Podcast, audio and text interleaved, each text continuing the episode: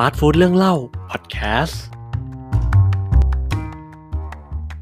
สวัสดีครับ สวัสดีเพื่อนๆทุกท่านนะครับผม ตอนนี้เพื่อนๆอยู่กับฟาสต์ฟู้ดเรื่องเล่าพอดแคสต์ครับ ก็กลับมาเจอกันอีกแล้วนะครับในซีรีส์ Soft Skill อีกเช่นเคยนะครับผมสำหรับวันนี้ครับ จะมาพูดกันในส่วนของเรื่อง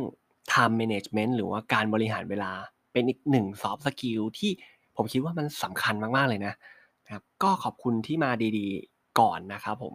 ก็คือจากเว็บไซต์ blog.jobthai.com นะครับ เดี๋ยวผมแปะลิงก์ไว้ด้านล่างแล้วกันเนาะ โอเค สิ่งที่สำคัญต่อการบริหารเวลาครับ เป็นเพราะอะไรเราถึงต้องบริหารเวลาเนาะ สังเกตไหม ช่วงเนี้ยคืองานเนี่ยเข้ามาตลอดเลย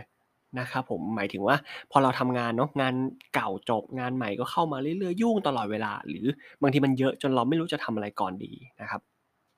วันนี้ครับสิ่งที่พวกเราอยากจะมาแชร์นะครับผมก็เลยเป็นทักษะเกี่ยวกับเรื่องการบริหารเวลา เพราะเรามองว่ายุคนี้เป็นยุคที่ขับเคลื่อนอย่างรวดเร็วนะครับ แล้วก็ไม่หยุดนิ่งเลยครับเพราะฉะนั้นการบริหารเวลาจึงมีบทบาทสำคัญที่จะมาช่วยทำให้งานเราเนี่ยมีประสิทธิภาพมากยิ่งขึ้นเนาะไม่ใช่แค่งานเสร็จเร็วนะครับ แต่งานเนี่ยที่ออกมาเนี่ยก็จะดีด้วยแล้วก็เสร็จตรงเวลาด้วยนะครับ จริงๆ มีการบริหารเวลาเนี่ยมากมายเลยนะครับยกตัวอย่างเช่นการทำ to do list อย่างที่ผมเคยพูดไปแล้วเนาะการแบ่งส่วนเวลาเป็นส่วนๆ เช่น ทีละครึ่งชั่วโมง ทีละหนึ่งชั่วโมงเนาะเพื่อกำหนดกรอบการทำงานให้ให้ภารกิจย่อยๆ นั้นๆเนี่ยเสร็จตรงเวลานะครับ แล้วก็อื่นๆอีกเยอะแยะเลย แต่การบริหารเวลาที่ผมมองว่าค่อนข้างมีศักยภาพเนาะแล้วก็สามารถตอบโจทย์ การบริหารเวลาด้วย แล้วก็การจัดลำดับความสำคัญด้วยครับ คือ Eisenhower Matrix หรือว่า Eisenhower Box หรือชื่อภาษาไทยที่ผมเคยพูดไปใน EP ก่อนหน้านี้นะครับ ก็คือตารางสี่ส่วนนะครับผม ผู้ที่คิดค้นนะครับผมก็คือท่าน Dwight D. Eisenhower นะครับ เป็นประธานาธิบดีของสหรัฐคนที่ 34ท่านนี้มีความสามารถในการบริหารผู้คนนะบริหารกลุ่มคนบริหาร งานเนี่ยได้อย่างมีประสิทธิภาพเนาะครับงั้นมาดูกันครับว่าตาราง 4 ส่วน หรือว่า Eisenhower Matrix เนี่ยมีอะไรบ้างนะครับ มาดูในส่วนที่สำคัญที่สุดครับอันอันดับที่1นนะครับผมก็คืองานสำคัญและเร่งด่วนสำหรับส่วนนี้นะครับผมเป็นงานที่จะเป็นลักษณะที่เรามีกำหนด deadline ชัดเจนเนาะเป็นงานที่เราต้องทำทันทีทำให้เสร็จตามกำหนดเวลาเนาะ ถ้าไม่ทำจะมีผลกระทบต่อเราโดยตรงนะครับผมและอาจจะเป็นงานด้วยนะครับ ยกตัวอย่างเช่นงานที่เราได้รับมอบหมายต่อวันนะเนาะมาดูส่วนที่2ครับ งานสำคัญแต่ไม่เร่งด่วนครับ งานนี้นะครับเป็นงานที่มีความสำคัญต่อตัวเรา แล้วก็สำคัญต่องานเนาะแต่อาจจะเป็นสิ่งที่ไม่ได้มีเดทไลน์ชัดเจน ไม่ได้มีสิ่งที่ กำหนดกับเราชัดเจนนะครับผมว่าต้องเสร็จให้จบตามนี้ตามนี้ตามนี้เป๊ะเป๊ะเป๊ะเป๊ะแต่ถ้าเราไม่ทำนะครับผม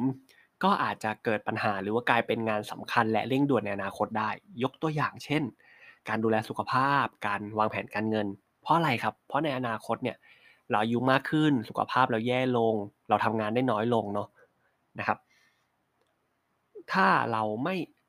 ตุนไว้ ไม่ได้ตุนไว้ตั้งแต่เนิ่นๆนะครับ เรื่องสุขภาพเรื่องการเงินเนี่ย พอเวลา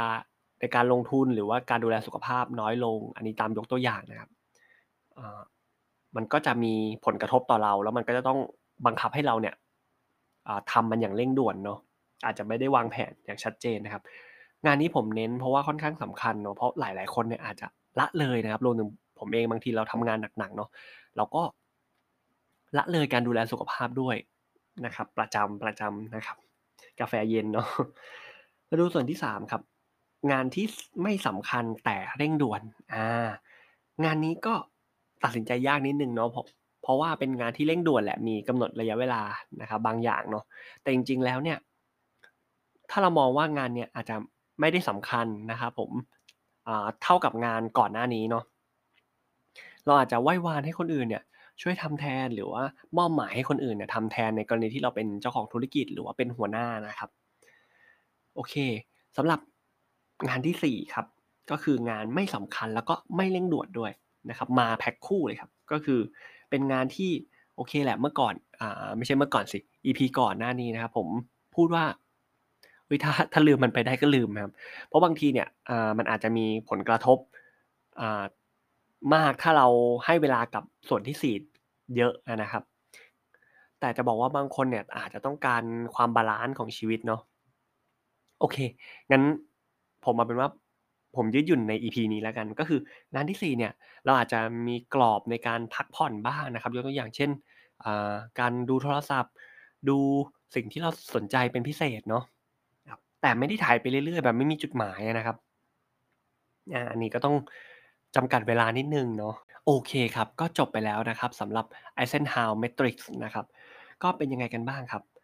อ่าหลาย ๆ คนเนี่ยอาจจะเคยใช้แล้วหรือว่ากำลังใช้อยู่เนาะแต่ใครที่ยังไม่เคยใช้เนี่ยผมแนะนำนะครับอยากให้ลองดูเนาะเพราะว่าเป็นการบริหารเวลาด้วย แล้วก็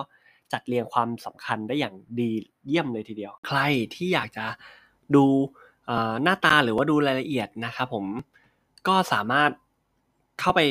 อ่านได้นะครับใน blog.jobthai เนาะหรือว่าสามารถเซิร์ช Google ได้นะครับว่า Eisenhower Matrix นะครับอันนี้จะจะเห็นชัดเจนเลยนะครับผม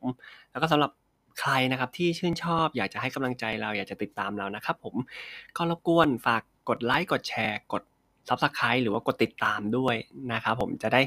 ไม่พลาดนะครับใน EP ถัดไปแล้วเป็นกำลังใจให้กับพวกเราด้วยนะครับสำหรับวันนี้ขอบคุณที่รับฟังครับ สวัสดีครับ แล้วติดตามฟาสต์ฟู้ดเรื่องเล่าได้ใหม่ในตอนต่อไปสำหรับวันนี้ ทานให้อร่อยนะครับ